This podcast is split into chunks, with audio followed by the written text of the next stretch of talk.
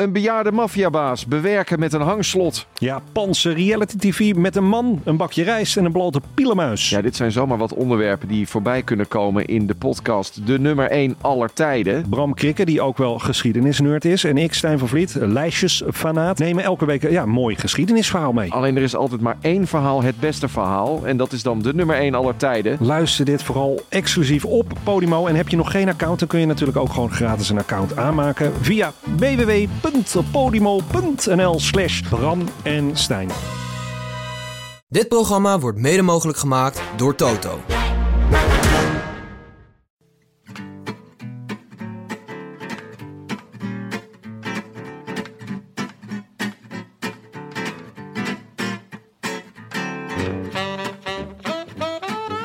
Maggio 2018 e cominciano le settimane più belle dell'anno, quelle del Giro d'Italia.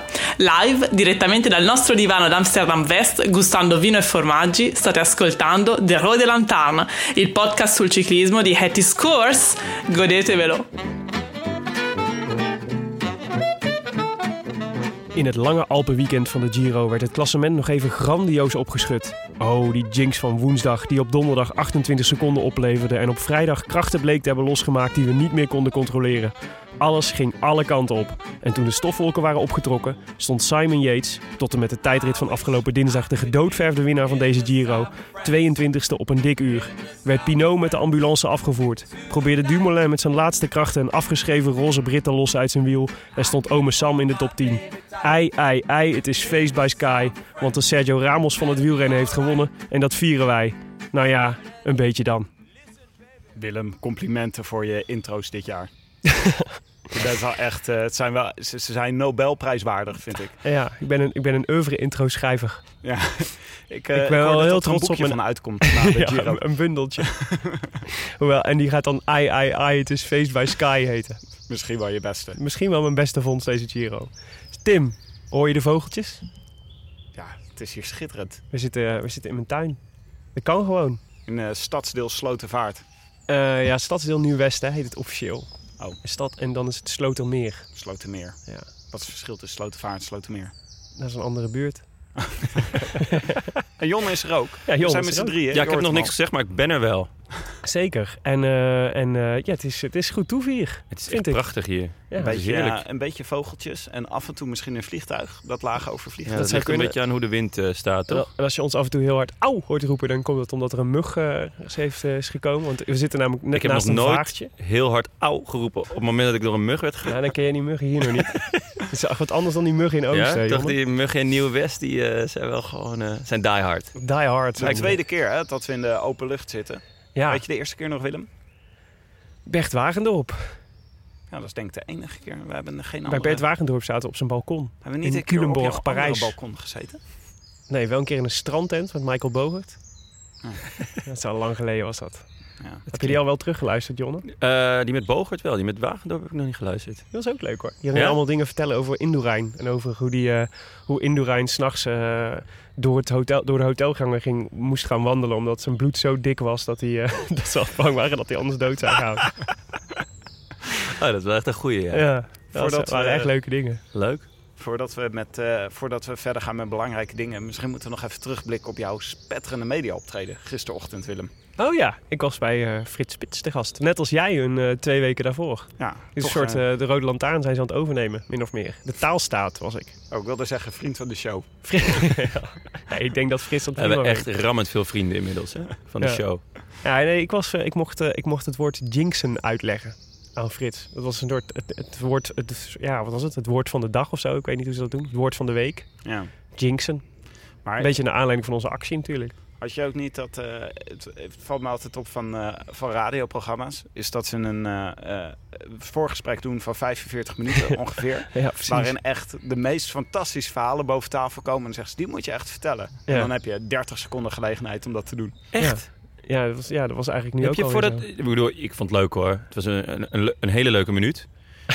Maar heb je daar drie kwartier voor nee, met een het of was andere... geen drie kwartier, maar wel, wel wel, ik denk wel 20 minuten hoor. Toch? Dit meen je niet. De voorgesprekken van de radio zijn Ja. echt veel leuker Maar- dan de gesprekken die je zeg maar live in het radioprogramma Maar wat, wat nog het gekste was, was dat eigenlijk, dat eigenlijk ook niet... Ik wist eigenlijk helemaal niet zo goed wat ik moest vertellen. Dus ik had, het al, ik had mijn, eigenlijk mijn hele ochtend zo'n beetje vrij gepland. Ik dacht al, eh, wie weet hoe lang zo... Weet ik veel, hoe lang zo'n gesprek duurt. Wij praten altijd een uur over één thema. En, eh, Het is raar dat ze dat op de radio niet doen eigenlijk. nee, maar het Dat was zouden wel... ze misschien een keer moeten proberen. Ja, maar ik moest dus jinxen. Ik moest dus uitleggen wat het was. En, eh, en ehm, mijn, mijn beste vertaling was de goden verzoeken. Ja. Ja, vond ik wel een mooie vertaling, ja. Ja. Want ik dacht dat is wel... eh, maar ja, maar de- die, daar, daar kreeg ik dus amper de kans voor om dat, dat nog verder uit te leggen. Maar het was wel... Het was een beetje gek, want ik was... eh, Frits had even daarvoor in een... eh, net voor het liedje waarna ik kwam... had even daarvoor verteld over zijn overleden vrouw. Ja. Dus hij was denk ik ook niet heel scherp zelf. Ze had nog niet helemaal Daar werd, moed eh, om, eh, om over de rode lantaarn te Nee, praten. want ik ging natuurlijk na afloop zoeken op de reacties op Twitter. En toen zag ik dat in één keer, dat hij dat had verteld. Terwijl ik dat had gemist, omdat ik me aan het concentreren was op, de, Ja, op het voorgesprek. Ja, ja Oh, dat is wel heel... Ja. ja. Maar desalniettemin vond ik dat je het goed had gedaan, Willem. Oh, dank je je. maakte me trots. Dank je, dank je. Daarna was Frank Heijnen overigens ook nog. Dus heb ik toch nog een keer met Frank Heijnen in een uitzending gezeten. Ja, daar hebben we een lange omweg voor nodig. Hele dat lange hij nooit naar de rode lantaarn We hadden. Frits Spits nodig om ons tot elkaar te brengen. En waarom, eh, wat eh, kwam Frank Heijnen dan... eh, waar kwam je over babbelen? Ehm, ja, toch ook al over de Giro Ook volgens over mij. Giro. Ah, Nee, oké. volgens mij over boeken en eh, boeken Oh, en God. taal en zo. Ah, Iets- nee, ja. Nou, nee, maar ja. Met Laat, laat dan maar, dan kappen we dit onderwerp gelijk af. Ja. Sorry Frank. Op Zeg het moment Tim, dat het over boeken gaat, dan uh, houdt het echt op. als, jij als, Ja. als, als uitgever van deze podcast... Ben, Ja. je, ben je tevreden over, eh, over onze Giro-reeks? Ja, ongelooflijk Willem. We hadden vorig jaar tijdens de tour, hadden we, tijdens de tour van 2017, hadden we eh, 15.000 luisteraars in totaal. Mhm. En nu eh, zijn we voor deze uitzending de 60.000 al eh, gepasseerd. 60.000.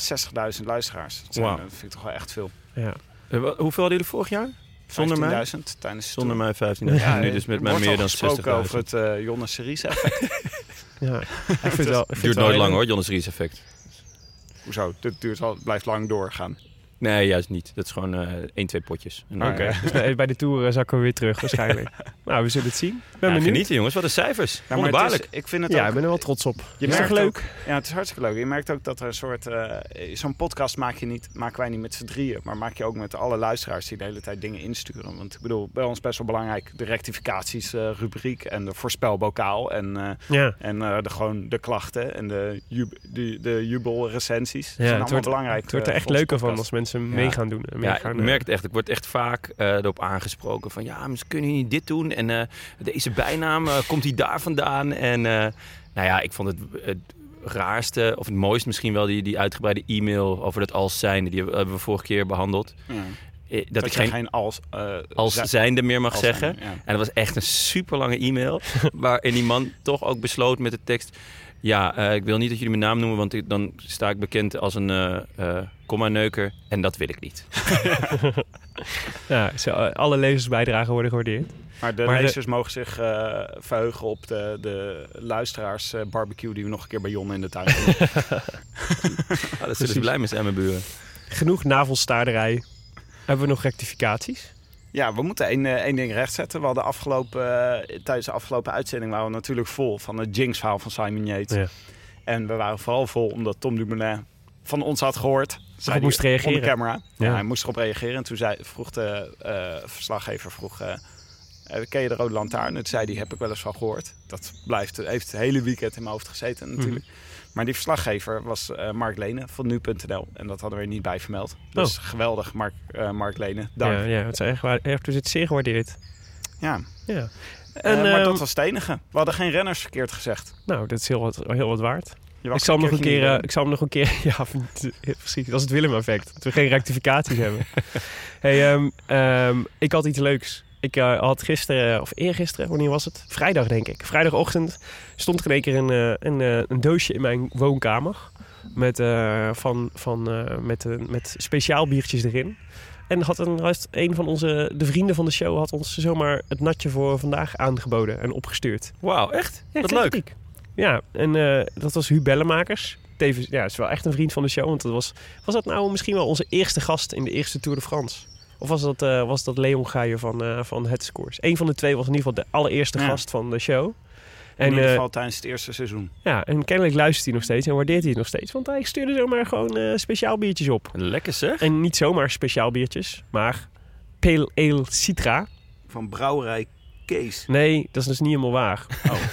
Oh, dat ga ik niet mogen Oh zeggen. jawel, jawel. Ja, het is wel, nee, dat is wel, die heeft hij dus opgestuurd. Maar hij had eigenlijk bedoeld om Tre Fontane Trappistenbier op te sturen. Omdat dat zeg maar Italiaans Trappistenbier is. Oh. Maar, de, maar de, de verzender had het verkeerd gedaan. Dus nu hebben we Pale Ale Citra Oh, ja. van Brouwerij Kees. Dus ik ben Ah. benieuwd hoe die gaat smaken. Maar Misschien, ik waardeer het echt super. Dus hij had er ook bij, ik zat een briefje bij. Als natje bij de Rode Lantaarn. Kus, kus, kus. Huub. Dankjewel, Huub. Nou, echt sympathiek. Ons allemaal een kus. Wat fijn. Laten we hem, eh, laten, we hem, eh, laten we hem even openmaken. En terwijl jij hem openmaakt, gaan wij naar de sponsor. Eh, Oké, laten we het hebben over eh, de prachtige koers die vandaag op het programma stond. Ja, van Rome naar Rome. Een schitterende rit van Rome naar Rome, die na eh, ongeveer eh 10 minuten koersen werd geneutraliseerd. Ja, omdat Froome bang was, hè? Wat dan? Ja, hij was bang, toch? Het was Ja, allemaal- Froome. Het was Froome's initiatief dat hij geneutraliseerd werd, de koers. Dus die, was, eh, die werd... eh, cheers, jongens. Cheers, jongens. Nee, dus je zag eh, Froome op een gegeven moment naar de, naar de ploeg, naar de, naar de juryauto gaan. En die begon eh, luid te overleggen met, eh, met de koersdirecteur. En, eh, en eh, er was even discussie en toen zagen we de, de koersdirecteur, eerst de koersdirecteur en toen Froome knikken. En prompt werd de, werd de koers geneutraliseerd. Dus toen mochten, werden alle tijdsverschillen werden opgeheven. Konden de, de klassementsrenners konden zich keurig laten uitzakken en hoefden niks meer te doen. En eh, de renners die voor de etappe wilden gaan, die mochten, die mochten gewoon rijden. Maar ze dat hadden had het... eh, Dumoulin vrijdag moeten doen. Ja, dat is echt beter geweest. Ah, dat was echt hilarisch geweest. Ja. Even Maar- knikken, Maar het knikken. was ja, wel, eh, ik snap, ik snap de beslissing wel, want je zag wel, ik bedoel, het wegdek in Rome is notoor slecht. En, ehm, en alle, Ja. alle, alle Romeinen hadden van tevoren, de, de, Rom- Rome is dus helemaal niet zo'n wieler-minded stad, hè. Dus eh, daar zijn ze vooral van de scootertjes en de auto's. Ja. En, eh, en iedereen klaagt er altijd over de, over de putten in de weg en zo. En, eh, en dat dat vreselijk is en dat je dat je, je scooterbandjes op kapot rijdt. En ehm, eh, dus de Romein, waarom de Romeinen uitkeken naar de, naar de Giro-etappe in, eh, in Rome... was vooral omdat ze dan dachten, dat is mooi, want dan worden die putten eindelijk eens aangepakt. Maar dat is dus Maar niet nee. gebeurd. Dat hebben ze gewoon niet gedaan. nee. Ah, dus werd de koers alsnog geneutraliseerd. Ik Alleen denk, in Italië, hoor. ik denk Nou, dat in België eh, trouwens. misschien heeft de Giro-organisatie het zich aangetrokken dat wij klaagden over te weinig valpartijen tijdens de Giro. En Ja. toen op het laatste moment besloten om de kuilen niet te dichten. Ja, ja ik heb ook nog, toch nog maar één valpartij gezien vandaag. Was er een valpartij? Ja, was Ja. één valpartij, ja. In het begin helemaal. ja Die was maar zon- zonder erg. Begrijp Ja, ik nou dat jullie vandaag, eh, ondanks alles, toch vroeg voor de tv zijn gezeten om koers te Ja, ik kijken? hou altijd wel Ja, van... ik zeker. Ja, Ja. ja. volle bak. Ik, Nee, hou ik heb, wel ik heb nul minuten gekeken vandaag. Nul? Ja, ik moest, eerst moest ik eh, LTD eh, editen. Uh, buitengewoon leuke podcast weer. En eh, ja, daarna was eh, mijn zus jarig. Dus eh, van harte zus. Oh ja. Ja, nee, die Laurens ten Dam podcast. Ja, dus Lau- Laurens eh, ten Dam die zat eh, die, met zijn Live Slow Ride Fast podcast. Die eh, heeft vanochtend dus nog met jou en eh, Stefan Bolt een, eh, een eh, soort terugblik eh, opgenomen. Ja, dat was eh, redelijk last minute allemaal. Ja, maar wel een hele leuke. Ik had hem tijdens de, ik had hem namelijk tijdens de etappe zitten luisteren. Oh ja, ja. Ja, het is wel gewoon leuk om hem ook te horen over eh, hoe hij het beleefd had. Hij, Ja, klonk, wel, wel. eh, hij klonk wel moe. Had geen hij zin was in de eh, goed naar de rit. kloten, ja. Hij, en hij is inderdaad, het, hij noemde het het laatste rit-syndroom. Ja, Had het in, eh, in de Tour ook altijd. Hij zei ja, de, de, het is alsof de, de, de spanningsboog eh, die, die gaat bij mij tot en met eh, de laatste, of de ene laatste rit. En ja, die kermiskoers, daar, eh, daar heb ik echt helemaal niks mee. En dat vond ik wel grappig. ja maar heeft er ook niks te zoeken natuurlijk. Nee, nee, totaal niet. En, Eh, ehm, en nee, maar ik zijn heb werk dus was wel, eh, gedaan, was letterlijk wat hij zei. En ja, het was echt een leuke podcast weer. Was echt genieten. Ja, maar ik, hou, ik, kijk altijd wel, want ik hou er altijd wel van. van dit ook al is het soort, eh soort ehm, rondje show, zeg maar. eh, maar het, sowieso, het was natuurlijk een prachtig decor, Rome. Dus het, het Colosseum en nou ja, waar kwamen ze allemaal nog meer langs? Oh, Piazza del Popolo was mooi. En ehm, ik hou ook al Was Danny van Popolo daar nog actief? Nee, die, was, die zat er iets voor. Nee, maar, het en dan krijg je al die showtjes dat Dumoulin dan even met Froome gaat babbelen en zo. En dat dat in beeld wordt genomen. En of kun je maar een beetje speculeren waar ze het dan over hebben. En dan ja. het Viviani gaat even bij iedereen langs en dat soort dingen. Dus dat is wel- ik vind dat altijd wel leuk om te zien hoor. En het is er ook gewoon, eh, het, het is ook een beetje afsluiting voor jezelf hè. Van, zo, van die Closure. Je was op zoek naar closure, Het Willem. cirkeltje moet toch rond. Ik vergis me toch ook wel een beetje. Dan eh, ga ik om vier uur ga ik lekker voor de tv zitten. Toen stond er 85 kilometer te gaan. Ja, Ja, ja, het- inderdaad. Ja. wat- Ja, ik keek nog Zo even op mijn laat. telefoon. dacht van, nou ja, pak ik hem nog even mee. Maar ja, toen moesten ze nog 60 kilometer. Toen heb ik de telefoon weer eh, weggelegd. En toen ben ik het gewoon vergeten.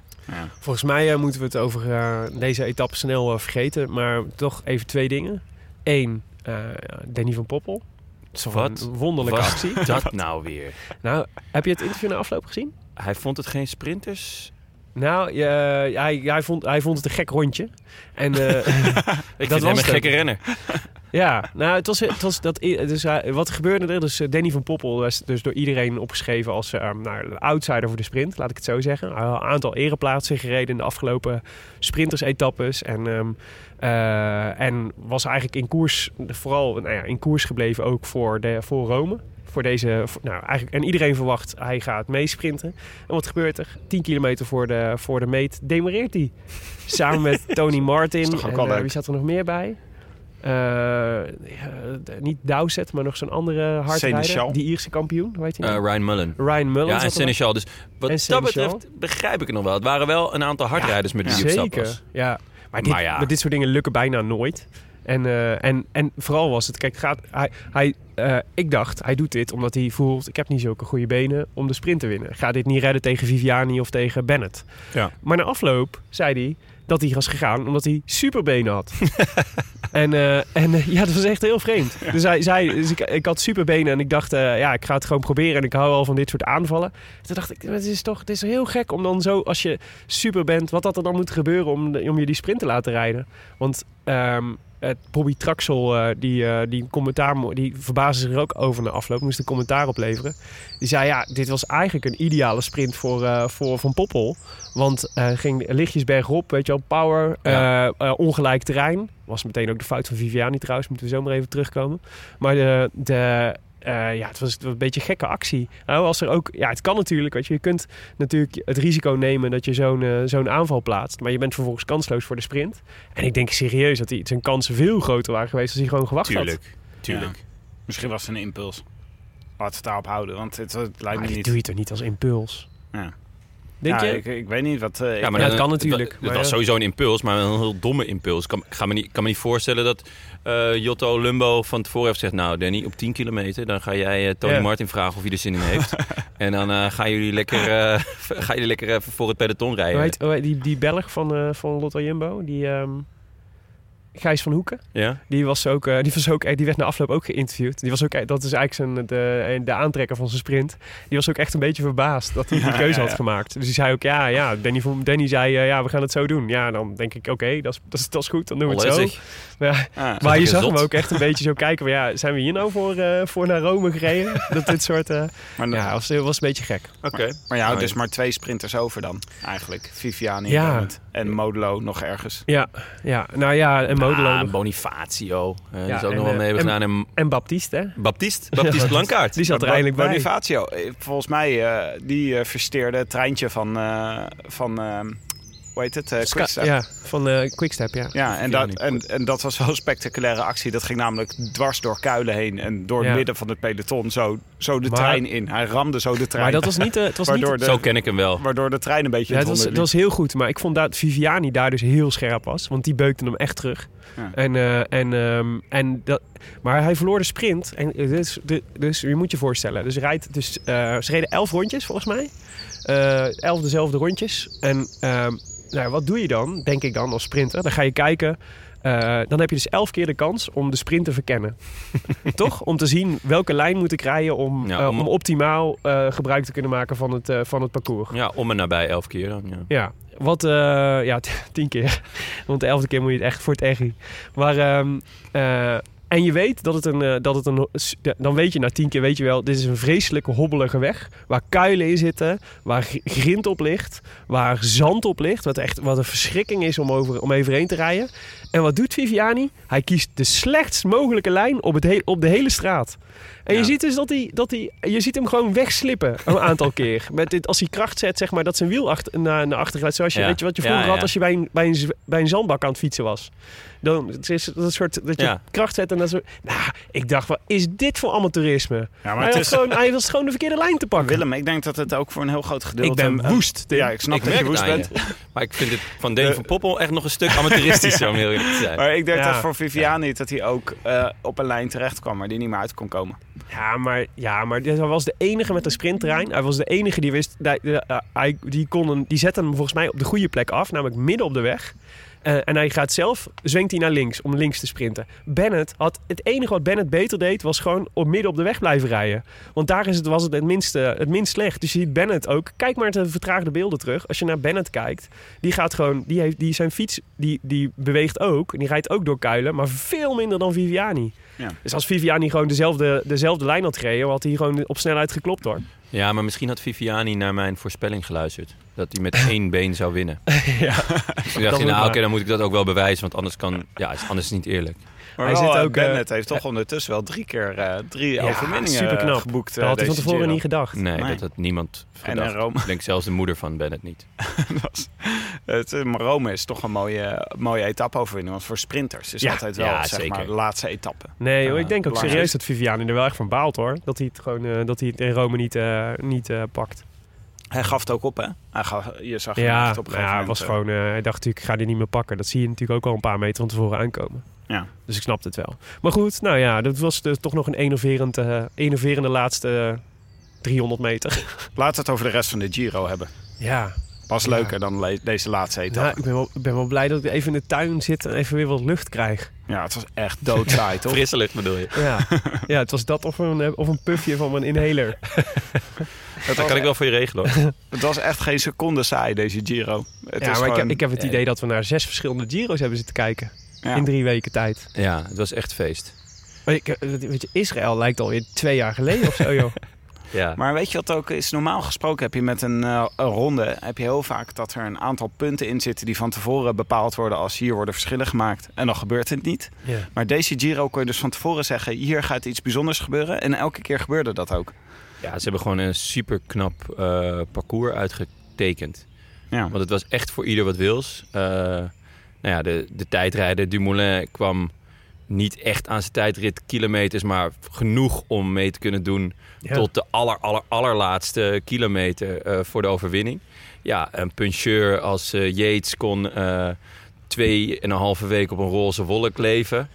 En uiteindelijk kan gewoon een of andere bloedhond nog ermee aan de, aan de haal gaan. Die, Ja. we, die we, waarvan wij op de, wat was het, op de tweede rustdag volgens mij, gewoon professioneel afgeschreven. gewoon gezegd hadden van we, we denken dat hij vandaag gaat afstappen. Zeker, ja. Ja. Was ik ook heilig Ja, van. maar dat dachten toch? heel veel mensen. Want dat was ja, ook... dat is eh, niet zo, nee, precies. Het was- En een heleboel mensen dachten hij gaat afstappen om dan als spijlen op de Tour te richten. En ik, ik twijfel er niet aan dat hij dat zelf ook overwogen heeft. ja. Ik denk echt dat, hij, dat ze om tafel hebben gezeten Ja. en gezegd hebben... Gaan we, dit, gaan we dit zo doorzetten? Achteraf ik neem aan dat ze meerdere scenario's hebben hoor, bij een ploeg. Ja, maar achteraf gezien is dit scenario hebben ze al wel uitgedacht. Ehm, ik had het met, eh, met mijn beste vriend ook over. En die zei toen ook, ik vind... Die zei toen al, na week 1, toen hadden wij al zoiets van... Nou, Froome is niet goed, dat eh, wordt hem niet meer. En hij zei tegen me, nou, eh, hij heeft alleen maar getraind. En die, die, dan mis je dus hardheid in de wedstrijd. Maar heb je zulke goede conditie, die derde week gaat hij echt vlammen. Hij zei het nog en ik zei, nee een onzin. Maar ja, het, Ja, het is nog- wel er is een uitgekomen. verschil tussen vlammen en vlammen. Ja, nee, natuurlijk. Kijk, dit, eh, dit kon niemand voorspellen, maar ehm, ja, we hebben hem wel wat vroeg afgeschreven. Ja, maar we hoe is, hebben misschien het vroeg- heel stellig. We Ik was erg stellig. Stellig en te vroeg afgeschreven, maar volgens mij zijn er wel twee verhalen mogelijk. Zeker als het op de reacties van Sky aankomt. Volgens mij zou je een verhaal kunnen maken over dat Sky de hele tijd gezegd heeft dat ze goed wilden zijn in de derde week. Dat ze heel geduldig zijn geweest, de verschillen klein hebben gehouden en geschitterd hebben op het moment dat het nodig was. Ja. Je kan ook zeggen dat bij Sky eigenlijk een hele tijd niks goed ging. en dat het helemaal niet liep, ook in het voorseizoen niet. En dat het voor Froome ook al een beetje niet zo optimaal ging in de, in de Tour en in de Vuelta. Ja. En dat het dit, dit gewoon de lijn was die doorgetrokken leek te worden. En dat Froome alles of niets is gegaan. Nou, maar ik wel de kleine kanttekening bij. Finestre. Ja, oké, maar daar wil ik een kleine kanttekening bij plaatsen dat het niet goed is gegaan in de Tour en de Vuelta. Ik bedoel, hij wint ze wel, hè, allebei.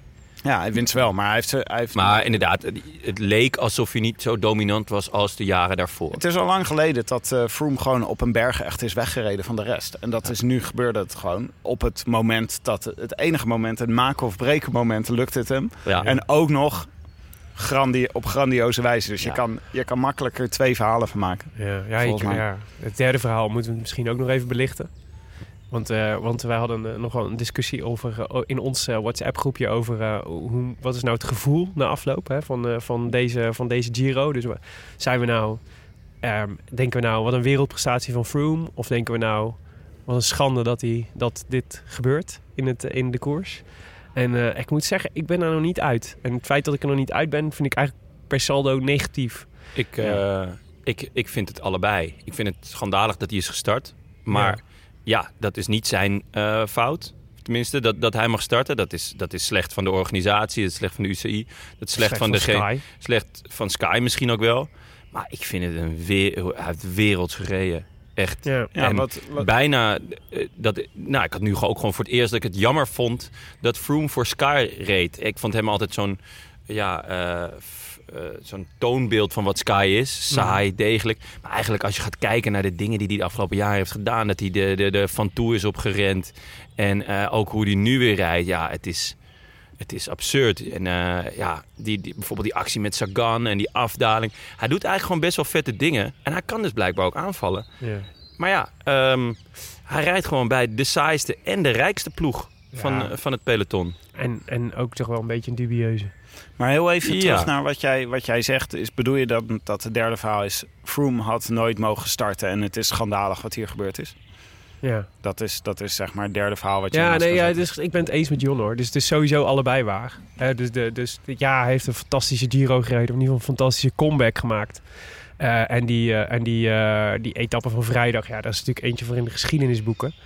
Maar ja, ik kijk daar wel naar met, met, met de hele, hele dubbele gevoelens. Ik vind het een fantastische prestatie, maar ik denk ja. En, en ik kan hem ook wel, ik kan hem wel zeg maar dubbel duiden, zoals, zoals we nu doen. Maar ja, leg dit nou eens uit aan iemand die niet, die niet per se een grote fan van wielrennen is. Ja, maar daar ga jij dus de fout in. Je moet niet omgaan met mensen die geen fan zijn van wielrennen. Dat is ook waar. Maar toch in mijn leven Je moet gewoon met alleen maar tegen. exact dezelfde mensen omgaan. Ja, maar het is natuurlijk, het is gewoon, het is, eh, het is omgeven met twijfels en, en gedoe. En, en dat wil je gewoon niet. Weet je wel, ja, je hebt het idee dat je, dat, eh, eh, je wil een keer, wil je dit hele gezeik, weet misschien is dat ook ijdele hoop hoor, maar dat hele gezeik rondom de doping era en de, en de, en de, eh, en de, ehm, eh, en al het geks wil je een keer achter je laten of zo. Je wil een keer het gevoel hebben, nu, is het, nu zijn we, nu zijn we over, het, over het dieptepunt door, door het dal heen. Ja, En ik, zou het maar gewoon, dat, ik weet het gewoon niet. Ja, Als ik dit ik- zo zie, weet je wel. Dit, ik heb het gevoel wel echt dat we door het dal heen zijn. Maar nou ja, ik was vandaag ten Dam aan het editen. En die heeft gewoon voor zichzelf besloten van... ik ga me er niet meer door laten Ja, maar dat is heel goed. mijn humeur door laat, erdoor laten verpesten. En ja, ik, ik vind doping ook zuur. En eh, inderdaad, zeker tegen mensen die niet echt uh, wielerfan zijn... die zeggen dan tegen me van ja, waarom vind je het nou zo vet? Maar om heel eerlijk te zijn... eh, ja, ik, ik baal bijvoorbeeld dat Bogert doping heeft genomen. Maar ik heb er geen seconde minder plezier om gehad Nee. toen hij daar won in de Nee, Tour. En eh, de Amstel Gold. En weet je, ik heb daar op de banken gestaan en ik vond dit gewoon... Deze Giro was gewoon fenomenaal. Nee, maar daar, daar, kijk, Dus- wij hebben het in de Rode Lantaarn ook zelden over doping. En dat is onder andere om deze reden. Weet je wel, wij weten er, wij we weten uiteindelijk weet je er bijna nooit, iets, het, nooit het fijne van tot het een keer eh, tot het, tot het bekentenis komt.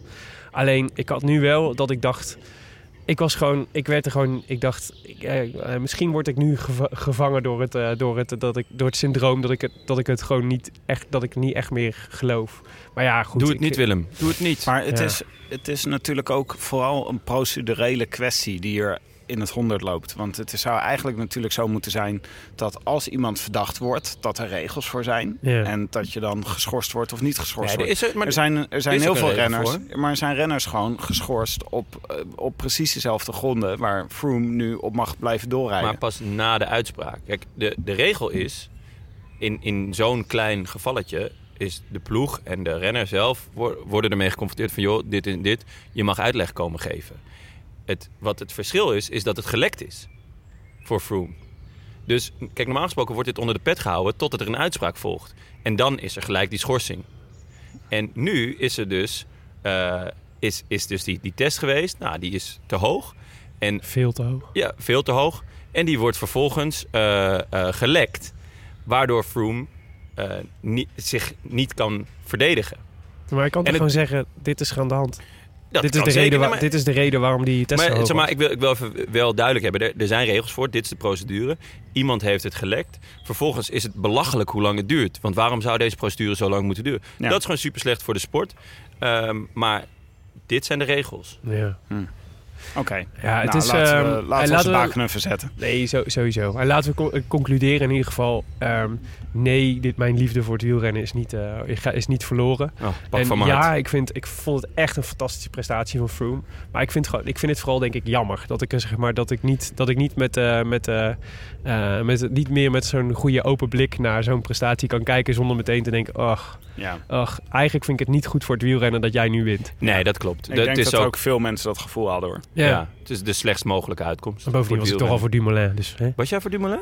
oh, vet. Ja. Wat hadden we eigenlijk als... eh, we hadden tijdens de voorbeschouwing hadden we van tevoren besloten... waar gaan we echt op letten Nou ja, tijdens ja. deze Giro. Ja, het grappige is dat we dit, dit hebben we dus halverwege hebben we al een keer besproken. Ja. En toen, eh, toen gingen we ook bij, bij Jonnes, eh, Jonnes puntje, namelijk Dumoulin vers- versus Froome, zeiden we nou, dat is wel bekeken. Ja.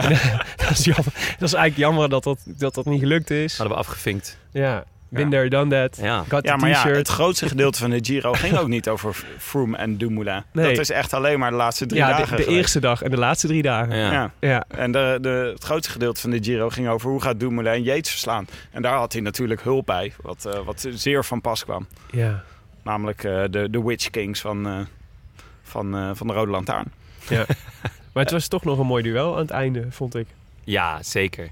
De mano a mano op vrijdag en de, en de, de vergeefse pogingen van, eh, van Dumoulin om toch nog weg te rijden. Ja, ja ik, ik, ik, het blijft malen. Wat had hij nou moeten doen? En ik blijf erbij. Die eerste keer dat hij wachtte op Reichenbach was goed. Ja. Met de afdaling die vallei. En die tweede keer niet. Tom Dumoulin is een goede daler. Hij had gewoon in die afdaling vol moeten gaan. En daarna vol moeten rijden. En dan gewoon maar bedenken, oké, fuck het. Misschien krijg ik nog eh, drie, vier, vijf plakkers mee. Maar eh, dit is wat ik ga doen. Ik ga rijden één tegen één. Froome rijdt er ook in zijn eentje. Ja. Ik, ik ga het gewoon laten zien. En Hij was hier zelf heel. Hij, hij werd hierover bevraagd, namelijk. Ja. Heb je dat gezien? ja, Hij was echt boos over. Die Dumoulin. Ja, het- hij, het- het- hij vond het. eh, ja, hij, hij vond het echt bizar dat de media hier zo eh, dit, dit als soort, eh, soort eh, centrale theorie van de, van de, van de etappe hadden, hadden gebombardeerd. ja nee, ik, ik vond het op het moment... Dat deed hij toch zelf? Nee, Hij zei zelf hij zei- na afloop, zei hij, misschien had ik niet op Reichenbach moeten wachten. Ja, want die klopt, daalde ja. als een automatje. Ehm, ja. Ja. in de afdaling. Ja, nee, maar het ging over, had je niet alleen, eh, had je niet alleen door moeten rijden. Ja. En eh, ja, maar hij zei zelf van misschien... eh, ja, ah, de, bij, Ja, Sunweb, eh, bij Sunweb is de nieuwe uit, eh, uitdrukking is, eh, achteraf is mooi, kan je mooi wonen. achteraf is mooi wonen. Ja, Ja, en, dat is waar. en dat- nou, en dat, zei, van, toch? dat hoorde ik Dumoulin nog zeggen. Die zei namelijk van, ja, ja, dit is achteraf praten. Maar, ehm, Ja, maar hij was nu dus een echt- moeten rijden. Ja, maar dus, dus ik denk dat hij een beetje doelde ook op... ehm, eh, in de Telegraaf stond een heel groot eh, stuk over dat, eh, dat Sunweb zich nog maar eens achter de oren moest krabben over de tactiek die gevolgd was in... eh, in eh, Maar dit is hetzelfde als mensen niet van wielrennen houden. Je moet ook niet de Telegraaf lezen. Ja, maar hoe heet hij nou? Raymond Hendricks? Raymond Kerkhoff. Oh, Kerkhoff, sorry. Raymond Kerkhoffs. Die vind ik altijd... Dat is toch altijd best wel... Hij heeft toch altijd best wel leuke dingen. En wel Ja. een toepasselijke naam voor als je bij de Telegraaf bent. Maar hij was... eh, hij, dus, die had dus wel een soort van... Die zei eigenlijk... Het valt Sunweb te verwijten dat Dumoulin hier de Tour verloren heeft. En toen dacht ik... Ja, maar ik vond tot dat moment ook een hele logische. En Dumoulin zei nu... ehm, als ik het één op één tegen Froome had moeten doen... dan had ik nooit gewonnen. Dus, mijn, eh, dus ik dacht... Mijn beste kans is... Mijn enige kans is om nu eh, vijf, man, eh, die, eh, vijf man te vinden... en te hopen dat eh, zo ver te krijgen dat hij mee wilde werken. Ja, en dat is niet gelukt. Eh, of net niet Ja. goed genoeg. Maar dat is met dat soort beslissingen op dat moment. Als we op dat moment bij elkaar waren gekomen met een spoedrode lantaarn, dan hadden wij waarschijnlijk dezelfde Hadden beslissing. ge- Nee, dan hadden we, Hadden we alle Ja. scenario's kunnen... De, de Maar nee, maar dan hadden we ding- waarschijnlijk dezelfde beslissing genomen. Het probleem is dat je niet op dat moment zelf weet je niet of Ja. het gaat lopen. Dan denk je, Froome moet nog 80 kilometer of dat, op dat, op dat moment nog 60 kilometer in zijn eentje fietsen en twee beklimmingen doen. En, en jij kan kiezen of ik ga dit in mijn eentje, ga ik dit fixen of met z'n Nee, vijf. maar ik heb het over die, eh, die eerste. Kijk, die eerste keer had hij, had hij, eh, vond ik het logisch dat hij wachtte op Reichenbach en ook een beetje op Pino, want die was lekker gereden. Ja. En toen die vallei en dan gaat hij weer omhoog. En toen ging hij eh, weer in, in het dalen en, en iets erna. Wachtte hij weer. En dat had hij niet moeten doen. Toen had hij Ja. gewoon zo moeten gaan. Ja. Ja, maar, goed, dat het- is dat hetgeen weet wat je ja, Sunweb- ja, maar dus- dat is dus dat is dus alleen dat kan je alleen achteraf zeggen. Want op dat moment zelf was de beslissing eigenlijk wel goed, want je, je met z'n vijven met nog zo'n lange afstand te gaan is een heel logische beslissing. Als er als er iemand 20 Ja, seconden maar achter die ligt. tweede keer gingen ze richting de, de, de laatste berg. Dus die rijden gewoon zo hard mogelijk op. En ehm, je had al door dat Rijgenbach, die had namelijk die eerste keer al zo gedaald. En Pinot ook. Dat je gewoon te veel achterstand oploopt. En Had hij eh, dat kunnen weten, Dumoulin, op dat moment? ja, want die, hij had al een keer op hem gewacht. In, in de afdaling van de, van de Finestre had hij, had hij al gewacht. En eh, Ja. het, het verschil dat Rijgenbach en Pinot eh, op het vlakke daarna maakten... was niet groot genoeg. Ja, want dat was de grootste teleurstelling natuurlijk. Het, het ging niet eens zozeer om het dalen, Klopt, want te dalen moet denk je je... dus leren van die eerste berg. Van nou, ja, oké, bij die tweede eh, eh, ga ik gewoon zo hard mogelijk omhoog. Ik weet niet of Daarna zo hard mogelijk naar beneden. En die volgende weer zo hard mogelijk omhoog. Volgens mij had hij dat... Hoe had je dat moeten kunnen anticiperen? Je weet niet. Hij heeft 1 minuut 40 heeft hij verloren, hè, die afdaling. Dat is echt ongelooflijk. Dat weet je toch niet... Dat kan je van tevoren niet weten op dat moment. Dan denk maar je niet de- dat je- door Rijgenbach en twee van die bakstenen die achter me blijven hangen. Ja. Maar goed, wat, wat je Sunweb wel... eh, Maar dat is nog toch een beetje- moment waarop de Giro verloren is gegaan dit jaar. Dit is 1 minuut 40. Dat is echt superveel. ja, nou ja. Dus dat dit Ja, is daarom vond, vind ik dus niet dat hij die tweede keer... eh, hij maakt, die eerste keer maak je eh, een, een beslissing. Die pakt uit. Eh, eigenlijk niet goed. Je merkt dat je gewoon dik tijd hebt verloren. Dan moet je die tweede eh, berg en met name die afdaling... moet je daarna denken, oké, ik ga gewoon dalen. En daarna rijd ik gewoon die laatste berg zo hard mogelijk op. Ja. Dat, dat was logisch geweest. Hij zei, Maar- eh, hij zei eh, eh, het is makkelijk praten, maar ik kon gewoon, is ik kon makkelijk gewoon niet beter. Tuurlijk, we zitten hier aan... erg Nee, nee, dus lekker- maar hij zei ook, ik kom gewoon niet beter. Dus, Nee, nee, dus, nee, zelfs is al ook- was het, hij had niet het gevoel dat hij ergens Daarom. die Froome 14 was gewoon echte te goed. secondes terug had kunnen halen. Wat, wat om, om nog even terug te komen op, op de Telegraaf en, en Sunweb. wat Sunweb anders had kunnen doen... en dan had Dumoulin denk ik wel de Giro gewonnen... is Kelderman mee, meesturen naar Italië. Ja. Want Kelderman heeft top 4 gereden in de Vuelta vorig jaar. Ja. Eh, die behoort inmiddels gewoon echt, echt tot de wereldtop. Nou was Sam Omen ook heel goed. Maar die zat er net op dat moment niet bij. En ja, dat had natuurlijk het verschil gemaakt. Maar ja, ik snap het ook wel. Ja. En Want- Froome had Pools Ja, klopt. op en, de cruciale momenten. nou, nou ja, in die, in die lange rit niet. Of in die lange eh, solo toch dan niet. Maar inderdaad, op cruciale momenten zat Froome eh, eh, met inderdaad één of twee man nog. Ja. En, En dat ehm, was natuurlijk dat hij zijn ontsnappingen in de stijgers had gezet. Doordat Sky echt naar boven is gejakkerd op de finestre. mm, ja, ja, klopt. dus dat, Ja. was, dat was de tactiek. Keihard de finestre opfietsen met de ploeg. En dan Ja. eh Froome lanceren. Ja, ja. En dat, eh, dat had eh Sunweb geen, eh, Of Kelderman geen antwoord op. niet naar, naar de Giro sturen een, een, een goede call is geweest. Dat weten we pas over een paar weken na, aan het eind van de Tour. Want hij gaat de Tour in als kopman. Eventueel hij, met, gaat eh, niet voor, eh, hij gaat niet voor eh, het klassement, hè, Kelderman. gaat hij alleen voor ritzegers? Ja. Oh, Zo heeft hij gezegd in ieder geval. dan vind ik het wel Maar het zal misschien ook afhangen van wat Dumoulin doet, gok ik. Want Ja. eh, Dumoulin liet na afloop dus eh, ook eh, weten dat hij zei... Ja, in principe ga ik naar de Tour. Eh, tenzij ik me over een paar weken nog zo rot voel. Dat, Dat, wisten hij, wij eh, toch al, al lang. Ja, en hij zei, ik beslis, eh, ik ook weet ook niet of ik voor het klassement ga. Maar ik, als, ik, als ik ga, dan, dan probeer ik in de eerste week eh, dus geen, geen schade op te lopen. Of in ieder geval geen niet bewust tijd te verliezen. En dan kijken we hoe ver, waar het staat en wat mijn kansen zijn. Leuk. Dus het klonk echt super hoopvol. Werd heel enthousiast. Ja. Ehm, Mooi. Tim, de klimmers tegen de tijdrijders had jij eh, opgeschreven. Ja, Uiteindelijk werd, werden de tijdrijders. Ja, Ja. het leek een heel lang de Tour van de klimmers te worden. Omdat er veel meer aankomsten bergop waren. ja. En Yates gewoon elke keer op elke klim weer een beetje tijd pakte. Ja, weet je wat je eigenlijk... Wat, eigenlijk zit in die, in die tegenstelling van de klimmers versus de tijdrijders... zit een beetje de, de, de, mm, eh, de spraakmakers en, de, en de, saaie, de saaie lullen, zeg maar. hè, Dat idee. maar de, de spraakmakers die we hadden verwacht... dat waren eigenlijk de saaie lullen van deze Giro. Ja. Zo, ja. Want, ehm, want eh, van Miguel Angel Lopez... Nou ja, sorry hoor, hij had net zo goed niet mee kunnen doen. Eh Carapaz... Ik, ik bedoel, het beeld wat bij mij nog steeds gewoon blijft hangen... is twee plakkertjes achteraan de, achteraan de voorste groep. Ja. Ontzettend onsympathiek gekoerst. Carapaz heeft één ja. mooie overwinning gehaald. Oké, maar laten we wel wezen, Carapaz 22 of zo, hè. Ja, maar Eh. wel twee kinderen, Jonne. hey, hij is een beetje net als Quintana, toch? Wow, hij heeft ventje. voor zijn paspoort is hij, is hij 22, maar in werkelijkheid is hij natuurlijk al 34. Dat zou Ze hebben hem gewoon lang, heel lang weggestopt. Ah, oké, dat Maar- wist ik niet. Maar eh, het was ehm, eh, voor de. Wat, wat ik wel een eh, positieve kant vond van deze Giro. is dat ik van tevoren dacht. kan Dumoulin nou eigenlijk wel echt goed genoeg klimmen om mee te kunnen komen. Ja. Nou, omdat vorig jaar, onder, ja, ja, omdat vorig jaar met Nibali en Quintana, die, Nibali is eigenlijk gewoon niet zo'n heel goede klimmer. En Quintana eh, was heel openloos uit vorm. Dus je wist het niet echt. Maar hier heeft hij laten zien dat hij ook kon, zeg maar, de echte klimmers, die heeft hij gewoon een paar keer ontzettend eraf gereden. Dus dat heeft hij echt, eh, En ik vind hij wel, echt bewezen. Ik vind wel voor een. eh, als je dan, want ik ben het helemaal eens met jou over de, dat de parcoursbouwers van deze Giro een fantastisch compliment verdienen. Maar ik vond wel echt te weinig tijdritkilometers.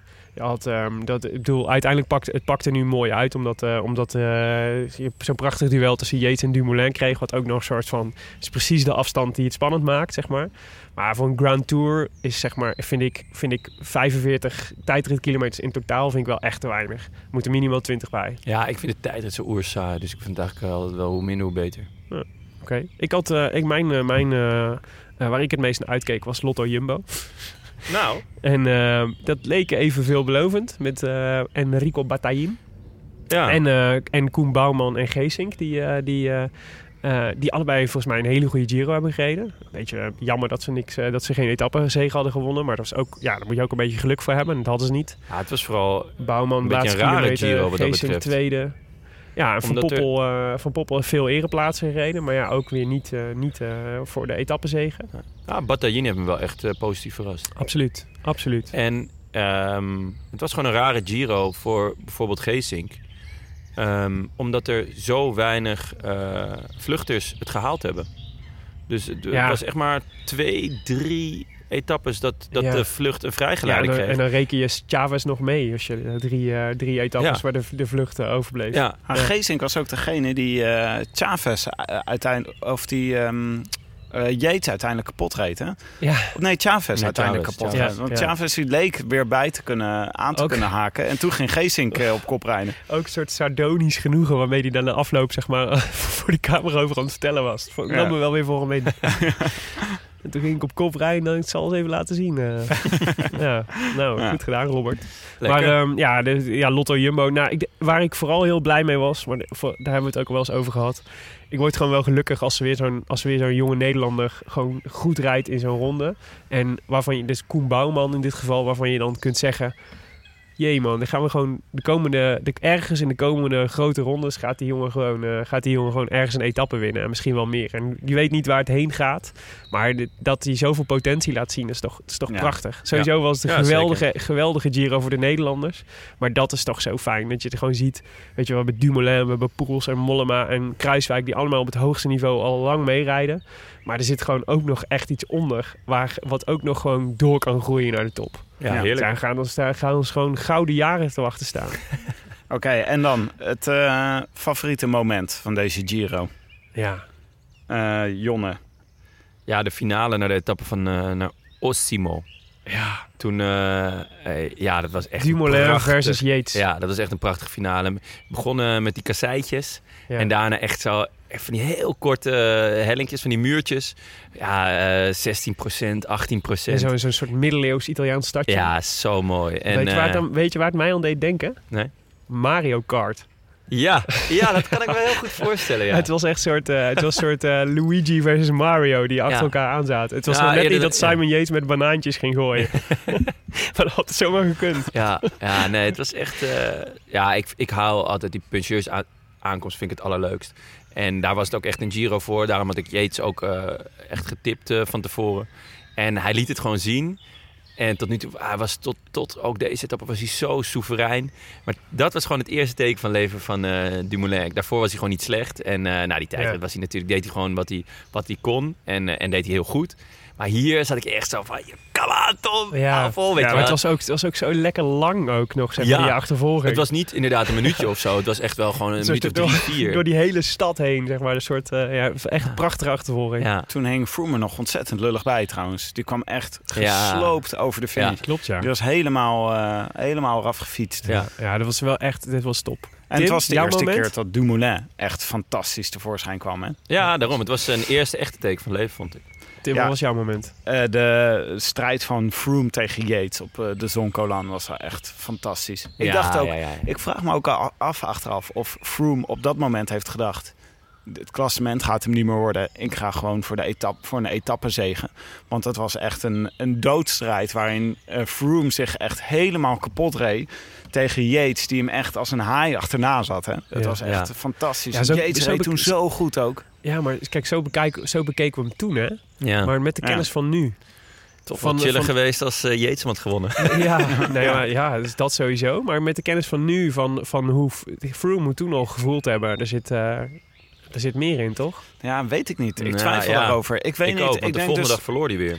Het probleem is natuurlijk dat Ja. er een communicatielijn is van Sky. En je niet helemaal zeker weet of er. eh, Ik weet niet of Froome ooit daar eerlijk over gaat zijn. Over wat er op dat moment toen besproken is. Ja. Misschien nog wel een keer. Maar ik vond hier in ieder geval zo schitterend. Ook dat je die tunneltjes had je. En je wist dus niet wie er uit de voorschijn Ja. zou komen. Ja. En sowieso, de Zonkerland was ook een plaatje van een berg. Ja. Het zag er echt schitterend uit. Het was echt een fantastische strijd. Ehm, ik had ehm, de, de, de- sowieso, wat, al, wat ik net al zei, dat het, dat lijkt wel twee jaar geleden. Maar de, de eerste klap van Dumoulin in de proloog, of in de openingstijdrit, sorry, eh, in Jeruzalem. eh, waar die toch, wat ik toch fascinerend vond, dat, je, dat de druk er zo op staat.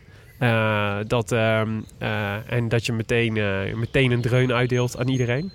En dat was voor mij wel de bevestiging van het zit, het zit en goed met Dumoulin. En hij gaat gewoon, hij gaat gewoon meerijden voor de winst. Ja. En ehm, ja, vind, ik- vind ik heel knap. Dat was toen nog onzeker, omdat hij een slecht voorjaar had gehad. En wij een beetje Ja. waren van, ja, hoe goed staat hij eigenlijk voor na Ja. dit voorjaar? Ja, ja, Veel de, misgegaan, Ja, dus maar het is de, de, de Belgen die zeggen altijd, eh, eh, eh, wie is er op de afspraak? Nou, Dumoulin was op de afspraak. Ja.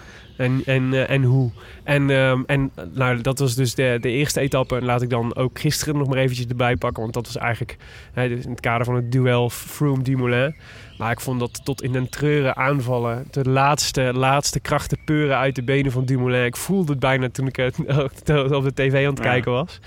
Dat, eh, ja, ik vond het, wel, ik vond het geweldig. Dumoulin heeft wel... ehm, hij heeft wel gevoel voor drama, laat ik het zo zeggen. Ja.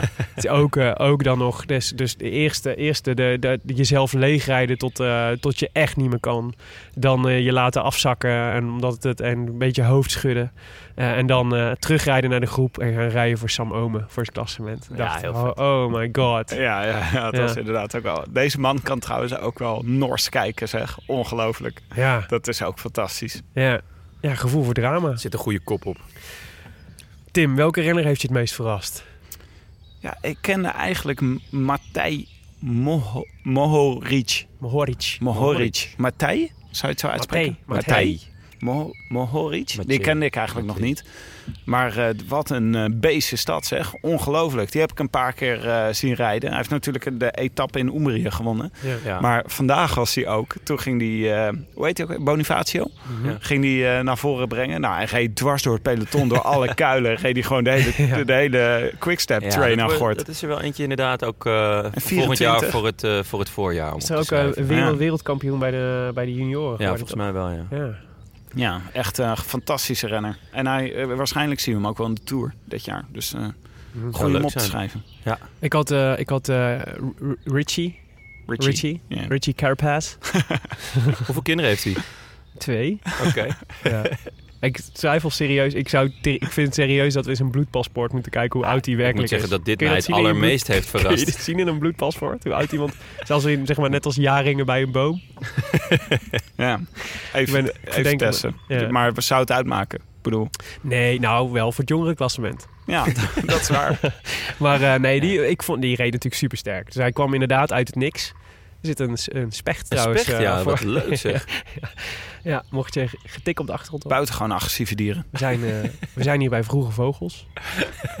Specht. Ja, We hadden het over Karapats. ja Carapat. Carapat. Ja, Carapat. nee, dus... ehm, ehm, nee, dit- hij was, eh, kwam eigenlijk... eh, eh, zag ik, hoorde ik voor het eerst van Carapas in de, in de ehm, voorbeschouwingen van verschillende mensen. Ja, Die hem in ook. één keer op hadden geschreven als een potentiële bergklasse, renner voor het bergklassement. Maar ja, een jongen die, die eh, 23 is en die, wat is hij, vierde geworden in het algemeen klassement. En eigenlijk de hele Giro gewoon keurig heeft meegereden. En een etappezege heeft, eh, heeft gehaald. Ja, echt sick. In, een, eh, in een ploeg waarvan we dachten, wat, hebben, wat komt uh, Mobbystar hier in godsnaam doen? Ja. Want ze hebben helemaal niemand en ze, en ze hebben niks. Maar die, ja, dit is toch, het was toch een van de jongens die... Um, nou, hij had wat... We zullen hem niet kwalijk... Ik noemde hem in het begin in jouw... de, de klimmers... dat hij niet, dat niet zo'n aantrekkelijke renner was. Nou ja, dat is bij voor Carapaz. Miguel Angel Lopez gold het meer voor dan voor Carapaz. Ja, zeker. Voor Carapaz vind ik het ook niet. Het is... ja, hij is, hij is inderdaad nog heel jong. En hij heeft nog nooit een klassement gereden in een grote ronde. En dan dat je dit doet, dat snap ik. Uh, dat is helemaal logisch. Het heeft mij ook uh, verrast. Ik, ja, ik ga er prat op dat ik alles kijk, maar ik kende de beste man niet. En dus het enige wat ik hem kwalijk neem was dat hij uh, Koentje Bouwman bijhaalde. Op, ja, in de Montevergine di Mercogliano. Met een vernietigende aanval toen. Uit mijn hoofd. Ja. Al mooi gezegd. mooi. Dat wist jij mooi ook uit het hoofd. Ja, ja, ja. Jonne, wie heeft je het meest verrast? ook Carapaz. Ja. Maar ja, dat had jij al gezegd. Dus toen moest ik iemand anders bedenken. En dan ga ik voor O'Connor. Ja, ja, die uh, kwam ook echt uit het niks voor mij. Hij is 22. Hij heeft hem niet uitgereden, toch? Nee, omdat hij op zijn bakkes ging. En uh, hij viel. En toen zag ik hem naar zijn fiets uh, dribbelen. Dus ik denk, nou, die staat wel weer op. Maar blijkbaar had hij gewoon wel zijn sleutelbeen gebroken. Hij ging over de kop. Ja. Um, en ja, daar baalde hij zelf nog het meest van. Maar hij zei, ja, dit, deze Giro was als een droom. En die is uit elkaar gespat. Maar dit is wel, dit is wel mijn doorbraak. Ja. Want Dimension Data kwam met mijntjes voor de achtste plek. Uh, nou, dat is niet gelukt. Uh, maar uh, O'Connor was hard op weg om tiende te worden. Ja. Nou ja, voor iemand van 22 is dat echt... hij is tweedejaars prof. Ah, ga, ja, de, dan heb je zo'n lekker cliché, daar gaan we nog veel van horen.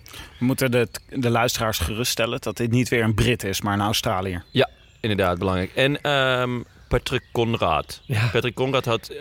Ook geen Brit. In mijn, in mijn ogen had hij een abonnementje op de 14e plek. Uh, en daar reed hij altijd heel kleurloos. En nu is hij gewoon heel kleurloos naar een zevende plek gereden. wat toch gewoon twee keer zo goed is maar als het is normaal. toch fascinerend dat, hij dan, dat je dan in de top 10 kunt staan... zonder dat, zonder dat mensen je één keer hebben gezien. Ja. Ja. ja je, had, je had nog wel eens van die treintjes... want hij rijdt bij uh, Bora Hans Greuwe, ja. toch? Ja. Ja. Maar de, je zag nog wel eens ineens zo'n treintje van hun. In de derde groep zag je ineens drie Bora's zitten. Ja, en, uh, want ze kwamen eigenlijk voor Formelo. Dus misschien Oh ja, heeft hij daar ook nog wel voor, moeten, voor moeten rijden. Maar Ja. inderdaad, ja, dan zaten ze daar ineens. Gewoon zo'n lekkere keukentreintje. Dus dan zag je ze ineens. Tim, je grootste tegenvaller. Uh, ja, nou dat was uh, wel uh, Michelangelo Pes Moreno. Goh, wat een tegenvallen. Maar daar hebben we nu al een paar keer over gehad. Maar ik vond Ja. dus Carapaz en, en, uh, en uh, Lopez... vind ik gewoon dat je... Ik vind als je in een achtervolgend groepje zit... en je rijdt met de favorieten bij elkaar... en de nummer 1 rijdt vooruit... dan moet je ervoor rijden. Ja. Dan ga je niet vechten om de witte trui. Ik vind dat zo terug. Helemaal omdat Lopez hier kwam voor uh, de Giro-overwinning. Ja. Ja. en dan... Als outsider. heel lang. Hij heeft ook. Hij belandt nu uiteindelijk wel op het podium. Maar dat is meer toeval dan, dan dat hij ervoor reed. Want hij reed voor de witte trui de hele tijd. Ja. Ja, maar het schijnt dat bij een van die valpartijen is hij zijn ballen kwijtgeraakt. Ja, dat, Uh, dat, uh, dat, ja, dat heeft, denk die heeft dat hij nooit meer. Nee, hij lag ook al in de proloog lag hij ook al op de grond. Hè? Ja, als een, als een van de weinige valpartijen. Maar dat, die kan je ook opschrijven. mogen er nog vele volgen. Hij is samen met, eh, met BJ van Garderen en eh, Daniel Martin doet hij een onderzoek naar asfalt in En, Europa. eh, en, eh, in, Ja, Gaviria. Ah, de- je hebt een beetje een eh aversie tegen Gaviria. hè? Nee, nee, nee, valt wel mee. Daar ga je ik wel, ik ga wel, eh, wel van terugkomen. Nee, nee. nee, Hoeveel ik- kinderen heeft Gaviria? nee, nou, dat weet ik niet. Dat weet, nee, weet ik niet. Dat is ook een Colombiaan, ik gok vier. Willem, wie had jij als grootste tegenvaller? Nou, ik had hem heel lang in mijn, eh in mijn pronootje staan. Als een van de eerste namen had ik hem opgeschreven voor deze Giro. Omdat ik dacht, dat zou wel eens een interessante renner kunnen worden. Ook gezien het parcours. Ehm, en ehm, uiteindelijk heb ik hem er toch uitgegooid. En daar was ik heel blij mee. Want het was Michael Woods. En Michael Woods ja, kwam hier voor... eh, ik denk dat hij in zijn hoofd had... Ik ga hier eh, top 10 rijden, misschien wel top 5. Ja, en dat was nergens. Dat was echt nergens. En, ehm, Kleurloos ook. ja, ja, ja, kleurloos, absoluut. Net als de hele ploeg eigenlijk. Hij is 19e geworden. Mm, Ja, ze hadden dan Modelo nog, zeg maar, die voor de sprints. Maar ja, dat was eigenlijk eh, echt pelotonvulling. Eén plekje nog achter één keer Brambilla. tweede. Maar nee, ja, dramatisch. Ja. Ja, ja, eh, kleurloos met zo'n shirt. Dat kan, kan bijna niet, maar het is toch gelukt. ja, het is echt knap. En jij? Ja, ik had, eh, ik had hem dus ook opgeschreven in mijn eh wielerprono. En op het allerlaatste moment toch besloten om hem te houden. Michael Woods. En, maar ja, die heb jij al. Dus, eh, Jonne, dit mag niet. Volgens mij begrijp jij het principe niet van we moeten allemaal iemand anders Nee, kiezen. ja, maar Michael Woods had ik dus wel echt opgeschreven. Want inderdaad, er waren vet veel aankomsten. Het is gewoon precies wat je allemaal zegt, is allemaal waar. En ik had hem wel in mijn prono. Dus bij deze, Michael, je kan de kleren krijgen. Ehm, maar ik had nog een man. Eh Jarlinson Pantano. Ja. Die kan dus blijkbaar alleen maar hard fietsen als zijn contract ten einde loopt. Dus was was ik- dat nou afgelopen tour de hele tijd het verhaal dat hij eh, zo hard op... eh, nee, het was twee twee jaar geleden, tegen, Ja. toen hij nog bij IAM reed. Ja, toen reed hij heel erg goed. ja, toen won hij twee ritten. Twee ritten en werd hij tweede in het, eh in het bergklas. Nee, niet twee ritten trouwens. Eén, ja, in ieder geval één. Hij werd Misschien nog één keer één tweede. en één keer tweede, ja. Ja. Eh, en hij ging voor het bergklassement. eh verloor hij net volgens mij, Maika. Dat was, dat was toen reed Stef Clement ook nog bij eh IM, toch? Ja, ja, ja. Dat is een En ploeggenoot. ja, de, eh, een beetje zoals Geesink. Hij, hij is nu eh rittenkaper en aanvaller en weet ik veel wat. En ehm, ja, hij kan gewoon echt alleen maar hard fietsen als het contract aan het einde loopt. Dus ik heb een alleen tip. maar jaarcontractjes. Ja, ik heb een tip voor Trek. Gewoon zeggen dat eh, gelijk na de Tour eh, dat ze even willen babbelen. En dan eh, kijken, kijken hoe die doet. Want hij gaat wel de Tour rijden. Oh ja. Als knecht voor Mollema. Dus gewoon dreigen bedoel je? Ja, gewoon dreigen, ja. Beetje zoals jullie ook dat bij mij doen. Ja, precies. precies. Donnie, je krijgt weer een contract voor acht afleveringen. Tim, jouw Nederlander van deze Giro. Eh, ja. Oh ja. Wout Poels.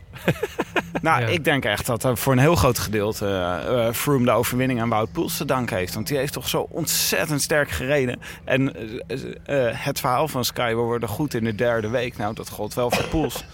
Die was eh, niet alleen een fantastische Ja, knecht. over een en, dramatische voorbereiding gesproken. ja, Ja. ja, en hij was niet alleen Ik een zie hem nog fantastische... lossen op de Bemelerberg. Zo, ja. Was een van de eerste. Ja. In de Amsterdam Gold Race. Komt niet, dat de, Bemelerberg in de Ik Giro was probeerde mijn zin op te bouwen tot de spetterende apotheose. Dat hij Oh. niet alleen een goede knecht was, maar uiteindelijk ook nog een goed eh, klassement heeft gereden. Want hij is twaalfde geworden. Ja. Wauw, wat een apotheose. Ja, Dankjewel, Tim. Eh, een beetje in het water. 17 minuten. maar eh, ja, het blijft, je, blijft je, je blijft er twee vragen bij stellen. Wat als eh Dumoulin een hele goede knecht had gehad, zo goed als Poels. En eh, wat als Poels gewoon kopman had mogen zijn. Hij zou eens Nou ja, moeten berekenen. Ome, Ome is in, in wezen een betere knecht dan Poels gebleken. Hè? Ik bedoel, Ome wordt negende. Ja. Maar je Dus- moet even, je moet- wat een interessant experiment is. Misschien eh, dat een van onze luisteraars dat wil doen.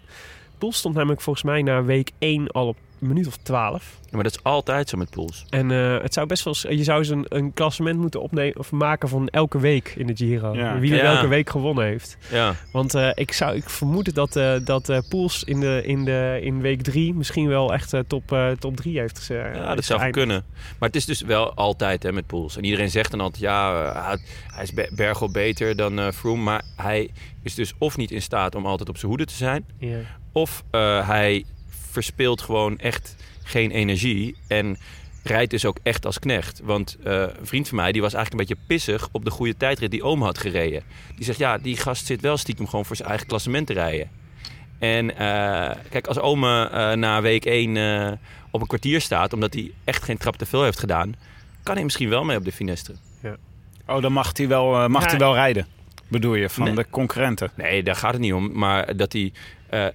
De reden dat Poels in mijn ogen in de derde week nog zo fit is, is omdat hij zich die eerste week Oh ja. een paar keer gewoon laat lossen. Ja, en als Ome eh, dat ook doet, eh, ja, dan heb je er gewoon in die derde week een stuk meer aan. Ja. Ja. Nee, ik ben dat helemaal met je eens. Maar er zit, eh, je, ja, je weet nooit hoe het, in, hoe het, in, hoe het eh, had uitgepakt als hij andere keuzes had gemaakt.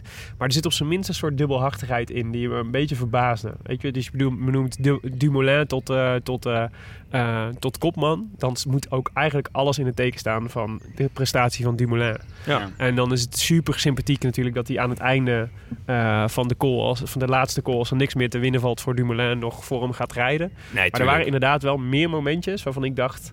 Ik weet niet of dat het nou, wat het nou nog uitmaakt waarom Omi hier nog rijdt. Want hij kan ook zichzelf laten afzakken.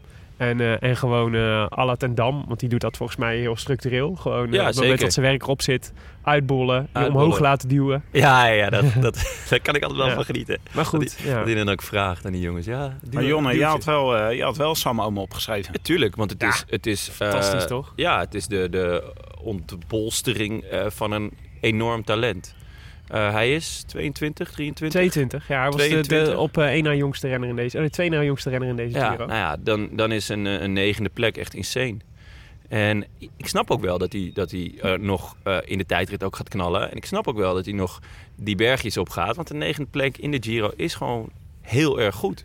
Zeker voor iemand van 22. Dus wat hij dat kan betreft... dus gewoon, eh, volgend jaar kan hij dus gewoon alle jongere klassementen nog, eh, nog meedoen. Hè? Ja, nou ja, dan, dan, dat is gewoon heel hoopvol. Maar ja, als je eh, als ploeg komt om de Giro te winnen met Dumoulin... dan moet je misschien ook wel zeggen van nou Sam, in week 1, in die, in die paar zware etappes... laat je maar lekker uitzakken en Tom, Tom redt het wel deze berg. Rustig aan, jongen. Ik, ik was, ik was als, als, als hij, Sam komt uit Tilburg en ik kom uit Breda. En dat is nou niet bepaald, zijn niet bepaald steden met een vriendenband. Niet? Maar het- Sam nam, eh, is sowieso natuurlijk... Het is moeilijk om van Sam, niet van Sam te houden. Ik zou mijn dochter heel graag een knuffel van Sam Ome cadeau geven. Plusje Sam Ome. Een tip voor de marketingjongens van, eh, van, van, van Team Sunweb. Maak hem snel, ik koop hem. Blind. Maar ehm, Sam Ome gebruikte dus de zinsnede... Ben de gek in, de, in, de, in zijn interviews. En dat was, dat, dat, ik moest bijna huilen. Zo, voor, heel mooi vond ik het. Dat iemand, dat is namelijk echt, dat is namelijk, dan, dan verraad je echt eh, je, Brabantse, je Brabantse bloed. Maar was, er nou, eh, was zijn rol door, de, door Team Sunweb, was hij nou... eh, was hij nou mee als meesterknecht of was hij nou mee als tweede kopman? Want er wa- was ook een fragment in de joh, Laurens ben de gek. Er was ook een fragment in Laurens ten Dam eh, podcast... waarin eh, op een gegeven moment Laurens zei, moet ik nog helpen? En toen zei eh, Tom van, nee, eh, Sam en ik nemen het vanaf hier wel... eh redden was ons wel de vanaf meeste hier. knecht was hij Ja, natuurlijk. dat is meesterknecht. Ja. Ja. Maar uiteindelijk wel één die, als, als hij gelost was, kan- heb je de, heb je de keus. Rij ik volle bak door, 100% naar de top, om mijn Ja. eigen verlies te beperken? Of neem ik een snippertje, Ja, zodat ja. mijn benen morgen Ja. helemaal top zijn?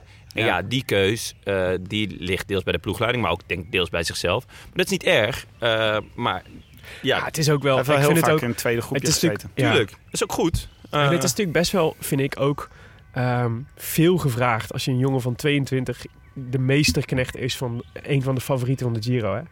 Het is, ik bedoel, de kans dat hij er doorheen zakt is natuurlijk echt heel erg groot. En, eh, ja, en, kijk naar Vervaken. Ja, nou Die ja. ja. nauwelijks gezien. En, en, maar de- dus het is, ik vond het ook echt een risico. Dat ze het, de- je ziet dus dat die ploeg niet heel erg, eh, dat het daar niet heel erg eh, rijk bezaaid is met, eh, met, met echte meesterknechten. Dumoulin moet wel veel alleen Nou ja, we hadden het er al over. Wie moet Sunweb halen? Ik vind dus eigenlijk dat ze zo- zo'n Mikel Niebe, hoe goed die is, zeg maar helemaal onzelfzuchtig. Ja. Eh, 33, kent de klappen van de zweep. Zal vast ook in een aantal koersen voor zichzelf mogen rijden. Eh, maar dat is toch wel echt... Die, die kan gewoon mee tot de laatste berg. Je ziet het en alles. En als het dan nog misgaat, dan pakt hij nog een etappe over. Maar Jonne, we hebben toch de, de ideale nieuwe aanwinst voor Team Sunweb al, al afleveringen geleden geïdentificeerd. De Gissa? De Giza. Ja. De Giza Ja. naar Team Sunweb. Dat is de oplossing voor alles. Voor alles. Om ritten Ja? te winnen. Ja. Wereldvrede? Nee, de- de- nou, ik, de, ah, na aflevering 1 zeiden we dat we te weinig tijd hadden voor de oplossing van het Israëlisch-Palestijns conflict. ik zou zelfs de case durven maken dat Geesink naar Sunweb daar een positieve Oh, bijdrage aan zou leveren. Ja, Oh, zo. maar daar heb ik nu geen Hmm. tijd voor. Oh, jammer.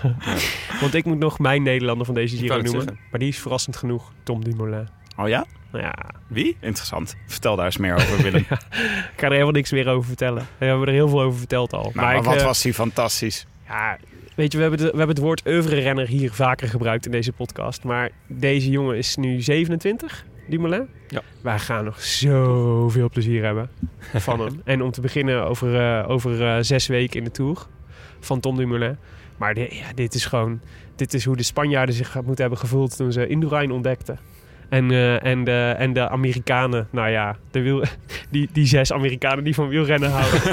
toen, toen ze Armstrong ontdekten, toch? Ja. Dit is gewoon de, de beginning of the era. The era of Dumoulin. Het is net begonnen. Ja. Er staat ons nog... Ach, jongen, ik kan, ik kan er, eh, ik kan er uren over doorpraten. Je Willem, ogen jij, zijn een beetje waterig. Ja, Willem, je hebt je ook wel getoond als de meest doorgewinterde Dumolist die ik ken hoor, afgelopen Giro. ja. Ik denk dat Zelfs jij inderdaad wel meest- hoge priester kan worden. Op de donkerste dagen had jij, zag Was jij er nog overal een, een, een lijn naar de Giro-overwinning. Ik heb ook een soort de, perso de persoonlijke missie was om de, de presentatrice van Buitenhof, Marcia Luiten, een soort, eh, soort eh, mentaal gezond te houden. Want die had telkens een soort zenuwinzinking als, omdat, het, omdat Tom Dumoulin niet bovenaan stond. Ja, En ik moest er iedere keer moed in praten. ja nou, laat dat maar jou over. Laat toch? dat maar aan mij over. Ja. Mensen moed in te praten over het lot van Tom Dumoulin. Goed gedaan, Willem. Dankjewel. Jongens, dat was hem, de Giro. Ja. Maar niet voordat we de administratie hebben afgerond. En eh, die administratie begint natuurlijk met de voorspelbokaal. Want, eerst maar eens die vandaag, want die is makkelijk. Tim, steek, geef me je hand, reik me je hand. Nou, het is Van ook harte proficiat. Dit is een prachtig beeld, mensen. Ik eh, moet bekennen dat ik eerder deze week Tim een klein beetje, ehm, eh, een klein beetje belachelijk maakte met zijn voorspelbokaal carrière. Klein beetje. Want Tim had, had eh, Publiekelijk aan de schandpaal voor genageld. vrijdag had, had, tipte achtereenvolgens in vijf minuten tijd eerst Aru. En vervolgens vijf minuten later werd Aru gelost. En nog eens vijf minuten later was Aru Amandel.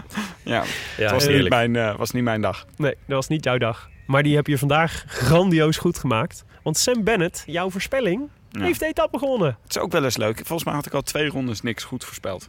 Maar nou moet ik ook wel altijd zeggen, ik, eh, ik heb een grote voorliefde voor de underdog. En eh, dat breekt me ook nog wel eens op. Ieren. Met Vlaamse Ieren. En dat breekt me ook nog wel eens op in de poeltjes. Ja. Maar ja, dat, eh, nu eh, Sam Bennett. Ik ben erg blij mee dat hij vandaag gewonnen heeft. Wat een overwinning. Grandioos, Willem. Gran- Grandioos. Gefeliciteerd daarmee. Je was niet de enige die, eh, die Sam Bennett had voorspeld. Onder andere Huub Bellemakers, Thijs Kranenburg, Tom Winnupst, Thijs Sluiter, Rick Antonis, Duco Terstegen en Lodewijk Blijerveld hadden, hadden Sam Bennett voorspeld. En de notaris heeft Thijs Slutter gekozen tot eh, winnaar van de voorspelbokaal van vandaag. Vanwege de naam? Vanwege... eh, Thijs Slutter. Nee, Ja. niet eens. Het is een eh, schitterende, Schitterende instituut naam. van de naam.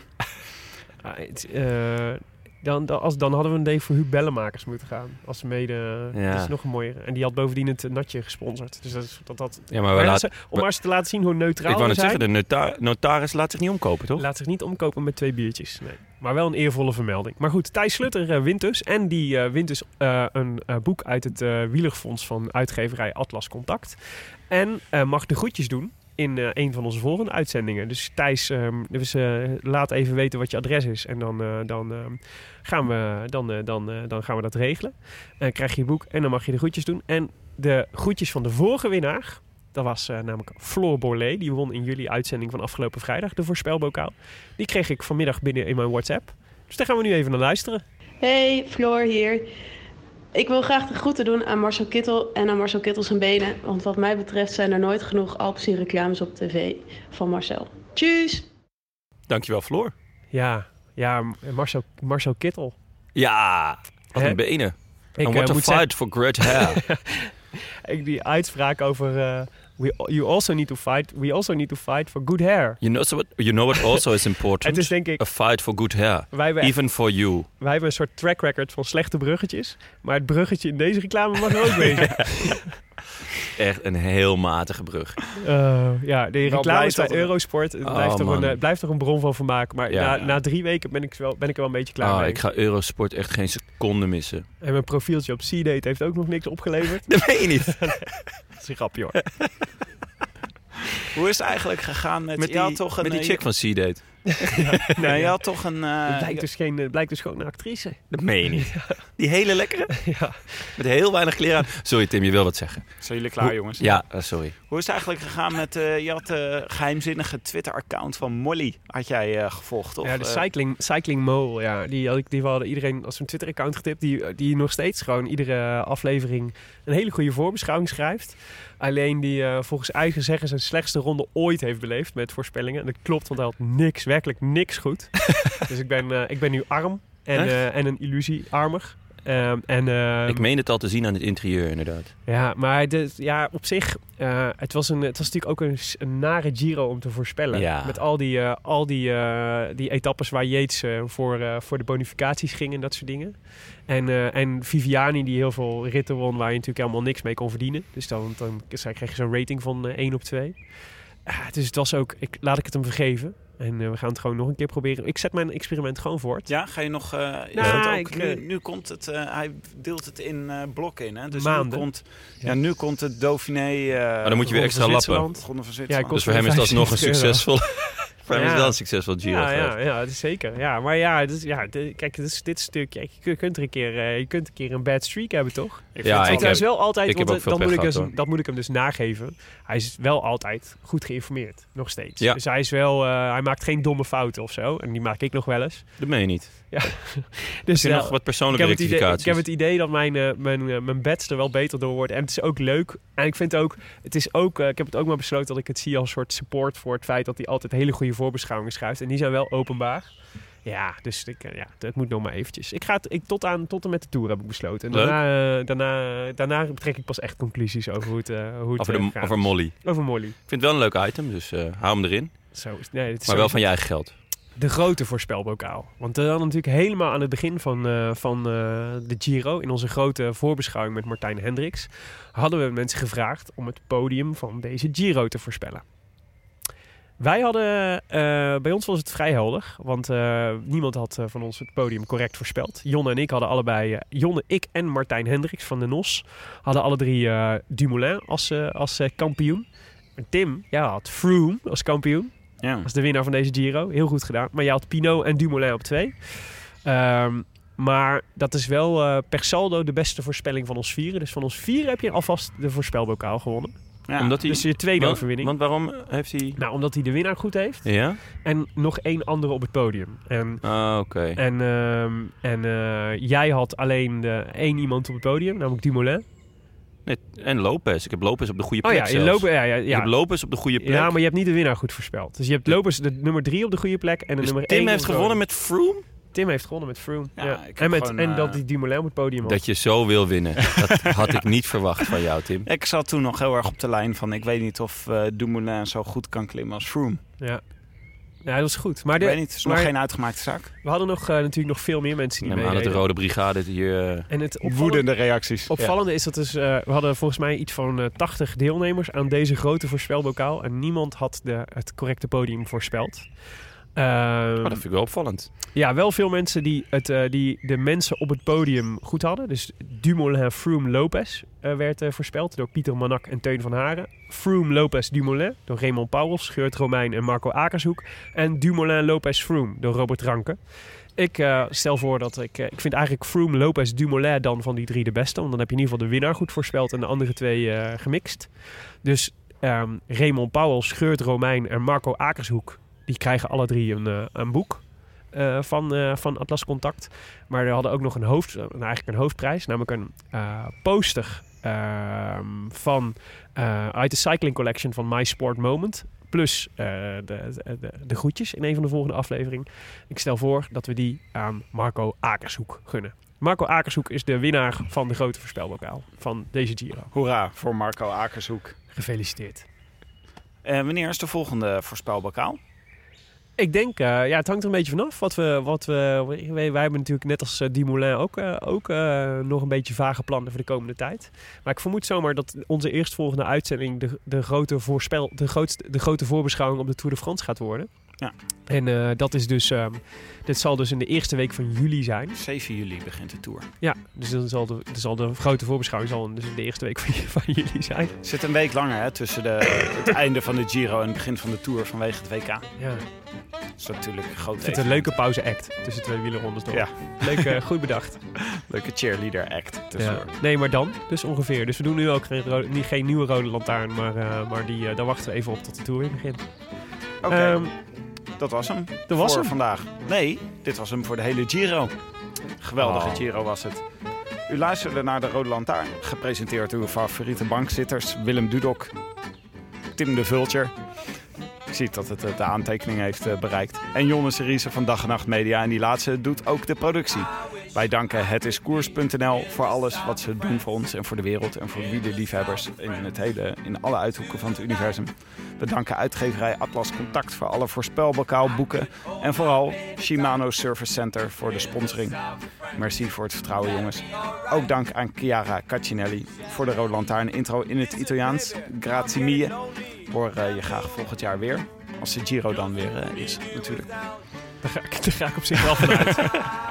maar je weet het niet. Je weet, Je het, weet het niet. Het kan gek lopen in het wielrennen. Misschien is hij volgend jaar in de winter.